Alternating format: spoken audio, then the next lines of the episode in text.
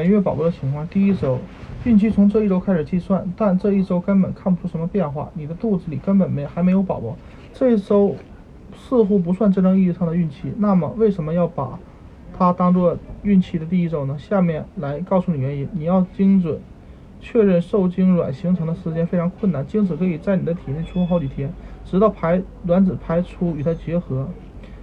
卵子也可以等待几天，直到有精子进入体内与它相遇。但你的末次月经日期不难确定，医生以这个日期为起点来计算长达四十周的孕期。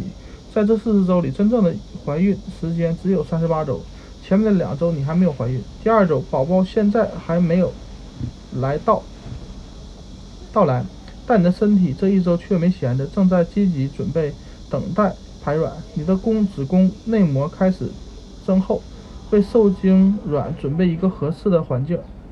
卵泡逐渐成熟，部分卵泡比其他卵泡发育得快，直到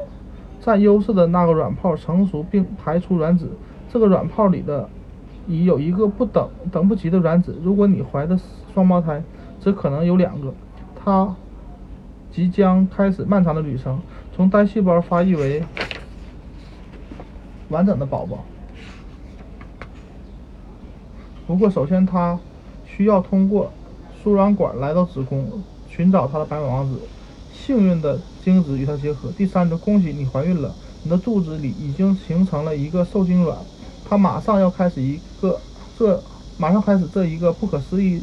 的转变过程，从单细胞发育成一个成型的宝宝。在精子和卵子结合后的几个小时，生殖细胞也就是受精卵就开始不断分裂，几天内你的宝宝会变成一个显微镜下看得见的细胞团胚泡。一个新生命旅程开始了，从输卵管出发，到达等待的的子宫。现在你只需再等八个月时间，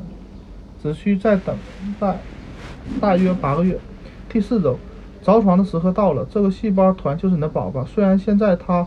还被称为胚胎，但它已经达到了到达了子宫，仅仅意味着子宫内膜，直到分娩。一旦定居细端啊，细胞团就开始快速分裂。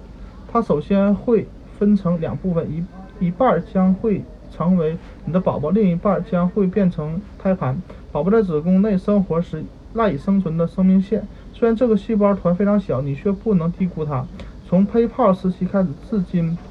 它已经走了很长一段路。羊膜卵和卵黄卵黄囊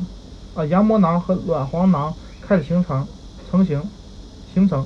羊膜囊里面充满了羊水，卵黄囊则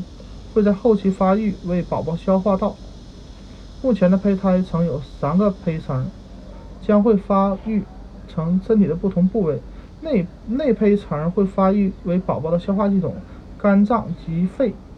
中胚层会发会快速很快发育为宝宝的心脏、性器官、骨骼系统、肾脏及肌肉；外胚层最终会发育成宝宝的神经系统、头发、皮肤和眼睛。